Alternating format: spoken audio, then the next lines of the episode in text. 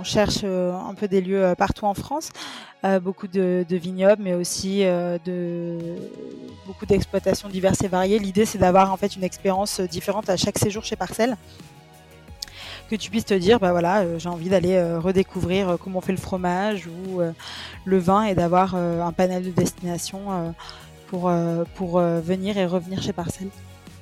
Bonjour à vous et bienvenue dans ce nouvel épisode de la saison 2 du podcast Les clés du gîte. Je suis Laura, toulousaine installée dans le Lot depuis 3 ans et propriétaire du gîte de groupe Le Moulin de Bernard. J'en avais marre de n'avoir personne avec qui parler de mes galères administratives, de passer des jours entiers à faire du ménage et ne croiser personne. Alors j'ai décidé d'aller à la rencontre d'autres professionnels comme moi. Équipée de mon micro et d'un casque sur la tête, j'enregistre les témoignages d'hôtes passionnés et passionnant. Mais ce n'est pas tout. Cette année encore, j'interviewe également des experts qui partagent sans limite leurs connaissances et conseils avec vous. Et parce que jamais 203, cette année ce sont 3 épisodes par mois, avec la découverte d'une marque, d'un prestataire ou d'une initiative. Qui sait, ce sera peut-être votre prochain partenaire. Comme toujours, vous retrouvez les coordonnées de mes invités dans les notes de l'épisode. Enfin, j'ai énormément de plaisir à lire tous vos super messages et avis que vous me laissez sur Apple Podcast ou sur Instagram. Alors merci à vous de faire grandir le podcast et surtout, n'arrêtez pas. Vous me demandez souvent où je puise toute mon énergie et je dois vous avouer mon secret. C'est tout simplement vous, vos retours, vos partages et votre soutien. Allez, place à l'épisode du jour. Bonjour Géraldine. Bonjour Laura. Merci beaucoup d'avoir accepté mon invitation. Alors tu as cofondé Parcel, un concept de location de tiny house en France pour un séjour slow à la redécouverte du terroir de nos belles régions. Avant d'en dire plus sur Parcel, pourrais-tu te présenter et nous parler de ton parcours s'il te plaît ? Bien sûr, je suis Géraldine Boyer, donc je suis la cofondatrice de Parcel Tiny House, comme tu l'as très bien expliqué. On installe des tiny house en pleine nature chez nos agriculteurs. Pour ma part, mon parcours, donc moi j'ai fait une école de commerce assez classique et j'ai commencé à travailler pour Club Med en Australie et en Asie. Donc j'ai travaillé pour Club Med et Sofitel, donc toujours dans le tourisme. Et quand je suis rentrée en France, il y a maintenant 2 ans et demi, presque 3 ans, j'ai rapidement fondé Parcel, puisque je trouvais que justement le terroir français n'était pas assez mis en avant en termes de tourisme, et donc j'ai développé ce concept-là. Et comment t'es venue l'idée ? L'idée m'est venue, je connaissais les tiny house d'Australie, j'avais déjà fait pas mal de séjours dedans, et en rentrant en France, en fait, quand j'ai voulu développer Parcel, j'ai réfléchi à un habitat qui serait sans empreinte sur l'environnement et qui puisse être aussi une petite cabane, un cocon où on puisse se retrouver. Et j'aimais beaucoup les tiny house pour leur côté minimaliste, qui prennent vraiment un style de vie assez simple et retour à la nature. C'était très novateur il y a déjà quelques années pour te lancer. Le projet a été bien accueilli, ça a été difficile de pouvoir le promouvoir. Alors oui, en effet, on était au tout début, les tiny house n'étaient pas encore très connus, on avait besoin d'expliquer ce que c'était. Et oui, ça a été très bien accueilli parce que j'ai commencé à démarcher des agriculteurs et leur vendre l'idée d'installer une petite une micro-maison écologique au cœur de leur domaine. Et assez rapidement, Véronique du Château Champion à Saint-Émilion m'a fait confiance et on a installé la première tiny house en août 2020.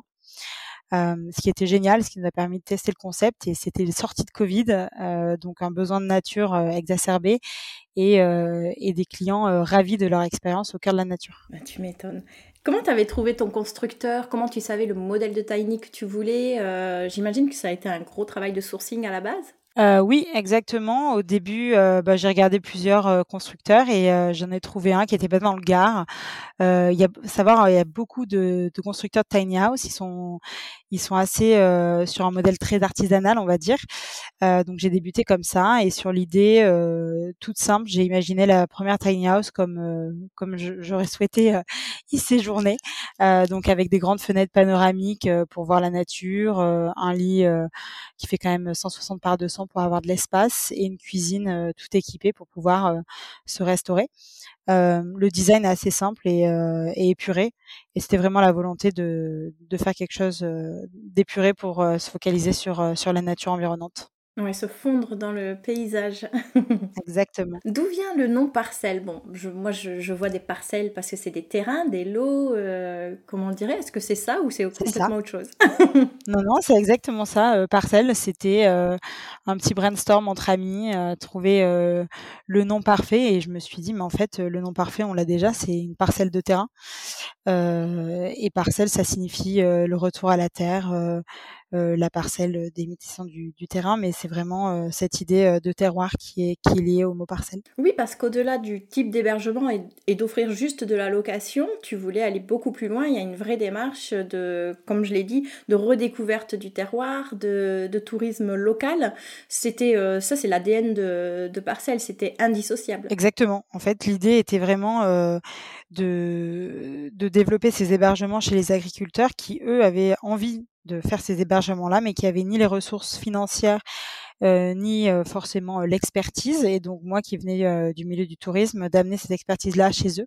Donc, on les installe clé en main chez les agriculteurs, on commercialise les nuitées et on leur reverse une commission sur chaque nuitée qui leur permet en fait de diversifier leur rémunération et de faire de nouveaux projets au sein de leur ferme. Ce qui est super intéressant et ce que moi j'aime appeler le tourisme vertueux, puisqu'en fait on arrive à créer une rencontre entre le voyageur et l'agriculteur. Donc tu peux très bien découvrir comment on fait le beurre en Bretagne, comment on fait un bon vin à Saint-Émilion, vraiment être voilà, on est sur un voyage plein de curiosités, mais aussi qui a du sens, puisque cette commission là va permettre à l'agriculteur d'embaucher quelqu'un, d'acheter une nouvelle machine, de rentabiliser un terrain qui est pas forcément très utilisé sur son exploitation. D'avoir un complément de revenu facile et j'imagine très avantageux, et valoriser en plus son activité qui est l'activité principale. Est-ce que tu as mis en place un cahier des charges pour sélectionner ces futurs hébergeurs? Oui, bien sûr, quoi. Un cahier des charges, c'est plus des critères, mais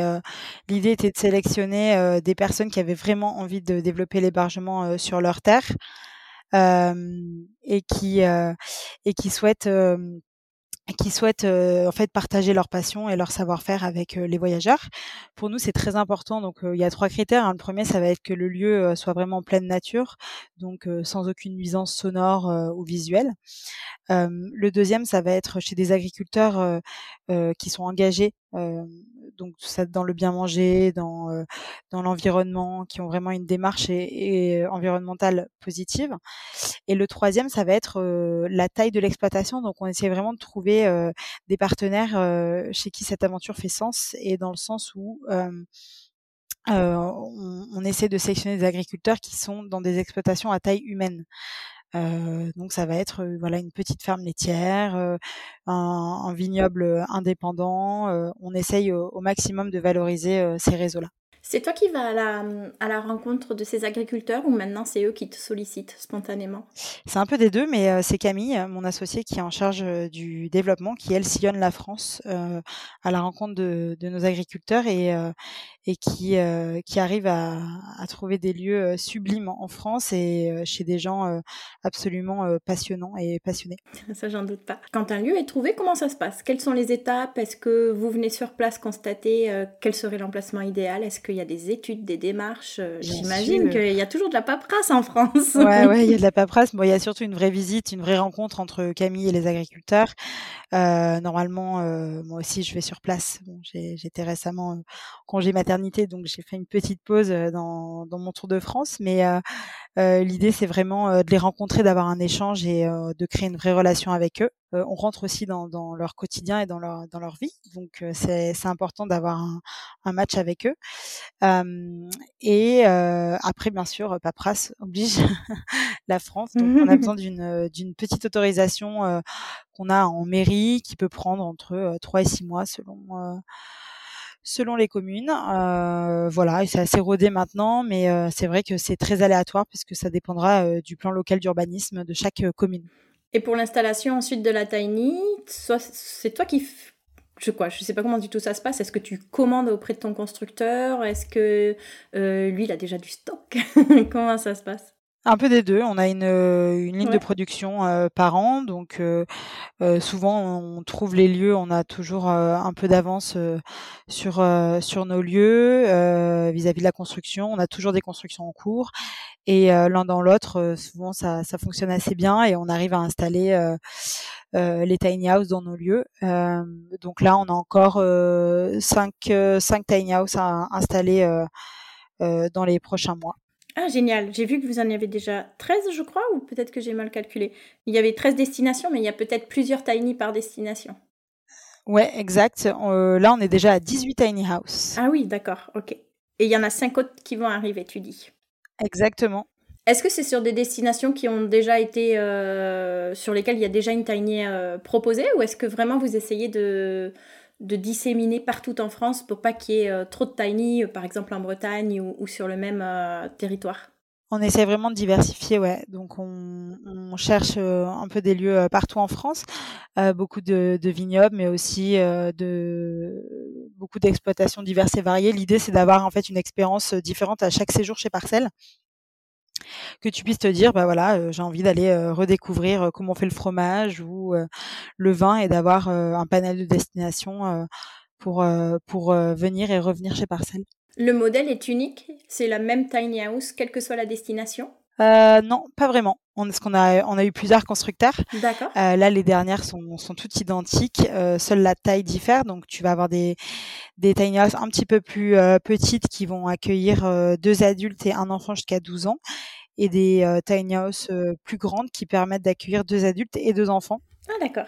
Dans des destinations un petit peu plus famille, comme la Loire par exemple. Et donc sinon c'est sur le même modèle actuellement. On est sur une tiny house qui est bardée de bois noir, des grandes fenêtres vues sur l'extérieur, une cuisine made in France tout équipée et une salle de bain qui est tout confort. Est-ce que ça nécessite des fondations? Est-ce que ça nécessite d'être relié au réseau d'eau et d'électricité? Non, c'est le but des tiny house, c'est qu'elles sont mobiles et qu'elles restent mobiles, donc on peut les déplacer en quelques heures si on le souhaite. Nous, on a des tiny house qui sont 100% autonomes, donc en eau et en électricité. Également avec les toilettes, on a un système de toilettes sèches. Après, on a certaines tiny qui sont raccordées à l'eau parce que c'est plus simple et qu'on avait la chance de pouvoir le faire. Mais on sait faire de l'autonomie 100%. Ce qui n'était pas facile, et on a même installé notre première clim sur panneau solaire Château-Roubine dans Provence, qui fonctionne depuis cet été, et on fait des tests. Donc, ça a l'air de fonctionner jusque-là. On a eu forcément des petits bugs de temps en temps, mais c'était vraiment une vraie prouesse technique de pouvoir mettre un système de climatisation sur panneau solaire. Ah ben oui, et comment ça fonctionne? J'imagine qu'il y a une réserve d'eau qui est refroidie. J'y connais rien. Non, c'est vraiment comme une clim électrique, sauf que c'est vraiment par les panneaux solaires. Donc, il faut juste modérer son usage, et on essaie d'éduquer aussi les voyageurs à justement modérer leur usage de la clim. On a mis un minuteur automatique qui la coupe à 23h pour l'idée de rafraîchir la tiny pour que tu puisses dormir tranquillement, mais de ne pas dormir avec la clim à fond, sinon tu vas te réveiller sans électricité le lendemain. Oui. Alors j'ai vu qu'il n'y avait pas de wifi, pas de télévision. L'idée c'est vraiment des séjours au plus près de la nature. Pour autant, on peut quand même faire sa popote, on peut avoir accès à une salle de bain très confortable, j'ai vu. Donc on déconnecte, mais on fait pas l'impasse sur le confort pour autant. C'est exactement ça. L'idée, c'est d'avoir une chambre d'hôtel en pleine nature, mais aussi de toujours garder en tête qu'on est justement en pleine nature et en autonomie. Donc tout ne fonctionne pas exactement comme à l'hôtel. On a une bouilloire à gaz, on a un grille-pain à gaz. L'eau chaude peut mettre un peu de temps à arriver, ou des choses comme ça. Mais en fait, tu as vraiment un vrai confort qui est digne d'un hôtel, puisque tu as un super matelas, tu as le lit qui est fait à l'arrivée, tu as une cuisine où tu peux vraiment cuisiner avec poêle, casserole, frigo, etc. Donc, tout ça est vraiment fait pour passer un séjour comme à la maison, mais en plein champ. Si on se met à la place de l'agriculteur, de l'hébergeur, est-ce que la majorité d'entre eux ont confié la gestion de la tiny house par une personne qui s'occupe du ménage, de l'entretien, ou c'est souvent au sein de la famille que c'est pris en charge? Un peu des deux. Ça va vraiment dépendre. on va dire que les vignobles ont moins de temps, j'ai envie de dire, limite. Souvent, ils externalisent cette tâche-là. Après, chez nos agriculteurs, ça va plutôt être un membre de la famille qui donne un coup de main ou eux-mêmes qui le font. Est-ce que toi, tu sais, ou en tout cas par leur retour, le temps que ça nécessite pour l'entretien et le ménage entre deux locations ? Oui, je le sais, parce que je l'ai fait. Bah oui, je me doute bien. C'est hyper important, donc je l'ai fait bien plus d'une fois d'ailleurs. Faut compter entre 45 minutes et une heure pour le ménage, sans compter la blanchisserie. Donc après, il faut quand même laver les draps, les torchons, les tapis, etc. Donc, ça fait un petit peu plus si tu l'étales sur la semaine. Parce que, donc les toilettes sèches, c'est un bac à vider dans le compost, il me semble. Il y a une séparation entre les urines et les selles, si j'ai bien compris. Exactement. Parce que ça n'utilise pas d'eau ni de sciure. Et ensuite, après, tu l'as dit, c'est un réservoir d'eau peut-être pour la douche, ou c'est les eaux de pluie uniquement ? Oui, c'est les eaux de pluie, mais il y a un réservoir. Elles sont filtrées à l'entrée et filtrées à la sortie. Donc ce qui permet d'avoir une douche et d'utiliser l'eau aussi également pour faire la vaisselle, etc., sans risque. Après, que dire de plus, faut venir passer une nuit chez nous pour vivre l'expérience. Et au niveau de la commission qui est reversée, est-ce que c'est un montant fixe ? Oui, c'est un montant fixe sur l'hébergement, et après, il y a une commission également sur tout ce qui est petite restauration, donc que ce soit le petit déjeuner, l'apéro, le dîner, etc. Donc, au plus les agriculteurs ont envie de développer des offres de restauration, mais au plus ça peut être aussi intéressant pour eux. D'accord. Donc, c'est vous qui centralisez la prise de réservation, c'est vous qui créez l'annonce. Est-ce que c'est même vous qui établissez le prix par nuitée, qui établissez la grille tarifaire ? Oui, c'est nous qui gérons tout. Donc, on gère tout l'avant-séjour, donc le vente marketing, avant-séjour et après-séjour aussi, hein, si des clients ont des retours positifs ou des retours négatifs, une mauvaise expérience, etc. On gère tout ça pour les agriculteurs, et eux gèrent vraiment que le côté opérationnel sur place. D'accord. Et est-ce qu'ils ont la possibilité de fermer à certaines périodes ? Est-ce qu'il y a un nombre de nuitées établies en amont sur votre partenariat ? Non, on n'a pas fait de nombre spécifique, et on va devoir y réfléchir forcément au plus on grandit, mais en effet les agriculteurs prennent des vacances. Après, on a de la chance, ils prennent des vacances mais ont toujours un remplaçant, parce que en fait les bêtes ou les légumes ça peut pas rester seul trop longtemps, donc on arrive souvent à quand même rester ouvert sur l'ensemble des périodes les plus fortes en termes de fréquentation, donc l'été, les vacances scolaires et autres. D'accord. Même si nos agriculteurs sont eux-mêmes souvent parents et ont des enfants qui sont scolarisés. Oui, d'accord. En revanche, si je souhaite créer une tiny house, mais que je n'ai pas d'exploitation agricole, ce n'est pas possible. C'est vraiment, comme on l'a dit un peu plus tôt, ça fait partie des prérequis. Oui, on a eu beaucoup de demandes, mais aujourd'hui, c'est que pour les agriculteurs. D'accord. Et est-ce qu'on peut référencer la Tiny sur d'autres plateformes, ou c'est exclusivement sur Parcel ? Alors, c'est nous qui gérons toute la distribution, mais on a référencé la Tiny sur Airbnb aussi, puisqu'ils ont une démarche rurale qui est assez intéressante, et sur les Tiny House. Et également sur WeGo Greener et GreenGo, qui sont deux sites alternatifs responsables à Airbnb.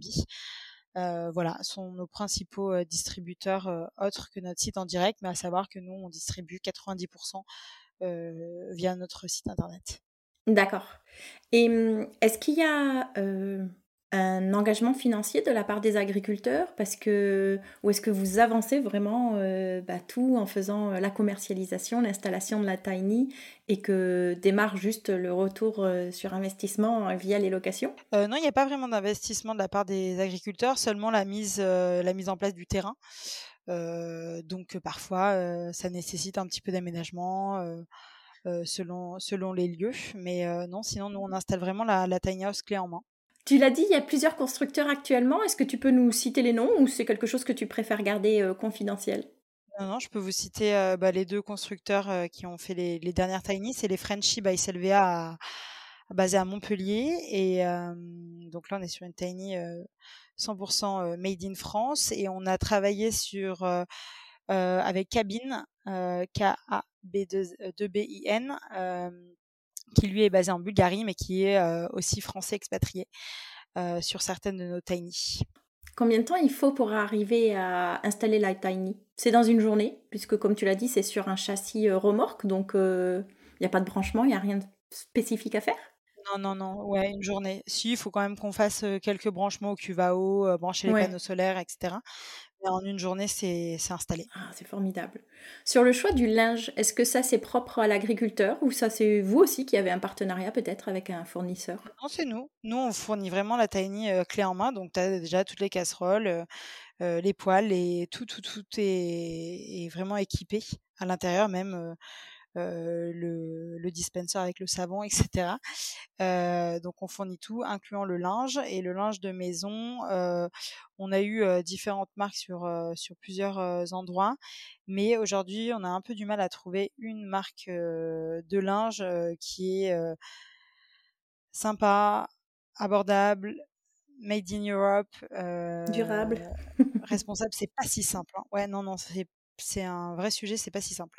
D'accord. Bon, pour l'instant, t'as pas trouvé la pépite. Pas encore. On la trouvera. Oh, mais ça, j'en doute pas.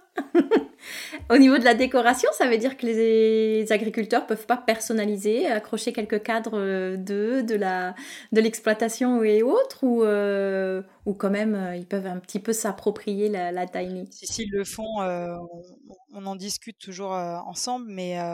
Par exemple, à l'Arche des Taillis, dans le Jura, elle a mis une super photo de sa jolie vache dans la tiny. Donc, on essaie vraiment de garder un petit peu l'esprit du lieu également et de respecter quand même le design de la tiny. Bien sûr. C'est vous qui organisez un shooting photo aussi? Oui, c'est nous. Mais j'adore le concept de clé en main, ça donne très envie. Merci. Quels sont les projets d'avenir pour la plateforme, pour Parcel?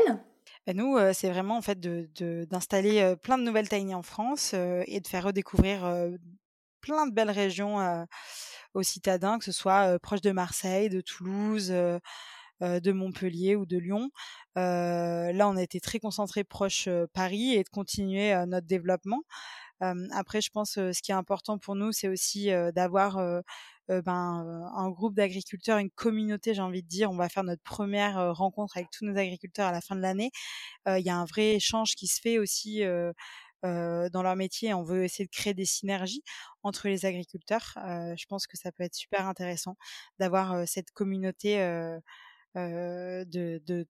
d'amoureux du terroir à développer. Mais je pense qu'en plus, moi, c'est ce que j'ai perçu avec la plateforme Les Clés du Gîte. Il y a une vraie volonté comme tu l'as dit, de communauté, de se rassembler, de pouvoir échanger. Et donc, je pense que c'est un vrai point fort à développer, ça, c'est certain. Est-ce que tu peux nous décrire un petit peu le profil de la clientèle ? Bien sûr, on est plutôt sur une clientèle citadine. Hein, donc, on est sur des gens qui vivent en ville et qui ont besoin de se retrouver en nature.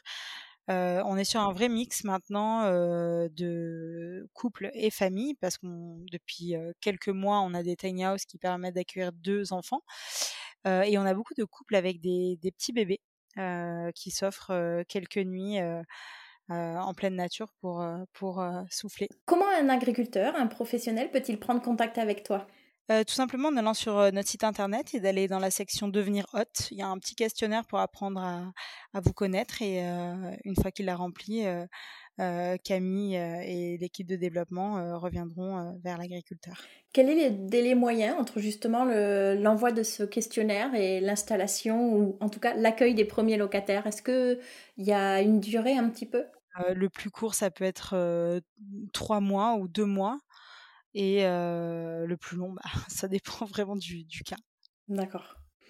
Pour l'agriculteur, est-ce qu'il faut qu'il crée une entité juridique autre ? Comment il peut déclarer l'activité ? Non, je pense pas. Non, normalement, il le déclare dans un type de revenu annexe. D'accord. À leur activité principale. Oui, d'accord, très bien. Pour conclure, j'ai encore 4 petites questions, mais qui sont plus personnelles. C'est tout d'abord, quelles sont tes vacances idéales ? J'en rêve. Là, tu parles de mon sujet favori, que je n'ai pas eu depuis un petit moment. Mes vacances idéales, ça serait très clairement une eau turquoise, une piscine et la mer pour avoir le choix. et ne rien faire à part aller dans la piscine, dans la mer, nager et revenir. Voilà. Et ça, en Corse ou ailleurs, ça m'irait très bien. Très bien. Beau programme. À quel détail tu es attentive lorsque tu loges à l'extérieur ? Ça dépend vraiment de l'endroit où je vais, mais ça dépend du mood. Si c'est vraiment les vacances et pas un business trip, ouais, je dirais la proximité de points d'intérêt. Moi, j'aime faire une chose en vacances, c'est poser ma voiture et surtout ne pas la toucher. Donc, ça va être le lieu accessible en voiture, à pied ou à vélo, et d'avoir la facilité de se déplacer. D'accord. Est-ce que tu es déjà cliente de gîtes et maisons d'hôtes lors de tes déplacements ? Oui, j'ai déjà été plein de fois dans des endroits divers et variés, mais en Bretagne notamment et en Provence souvent. Mmh. Et ma toute dernière question pour conclure, c'est dans quel établissement tu aimerais séjourner le temps d'un week-end ? Il y en a tellement. Honnêtement, je pourrais même pas t'en citer un, mais... n'importe quel hôtel perdu en Corse, ça me conviendrait. La Corse, il y a un coup de cœur pour la Corse, on le sent. Ouais, bah, c'est un vrai coup de cœur pour la Corse et j'étais rentrée d'Australie avec l'envie d'y aller en vacances parce que ça me manquait et j'ai pas encore eu la chance d'y aller avec le Covid et tout ça. Donc, ouais, ça sera mon prochain séjour. Ah ben, on te le souhaite. Et c'est vrai qu'on compare souvent la Corse à l'Australie, qu'on se dit parfois, mais il n'y a pas besoin d'aller si loin, parce qu'on retrouve des paysages tellement divers, mais tellement sublime. Pittoresques. Ouais. Et, ouais, c'est dingue. Mais écoute, c'est tout le bal qu'on te souhaite. Des vacances, les pieds dans l'eau turquoise de Corse. Un grand merci Géraldine, c'était vraiment trop chouette d'échanger avec toi, de connaître davantage l'histoire et puis le concept Parcel. Toutes les coordonnées sont dans les notes de l'épisode et je te souhaite une très bonne continuation. Merci beaucoup Laura, toi aussi, à bientôt. Psst, faut pas partir comme ça. Avant de se retrouver pour un prochain épisode, je vous invite à laisser un avis et 5 étoiles sur Apple Podcast ou à m'identifier sur Instagram. Promis. Maintenant, j'arrête de parler.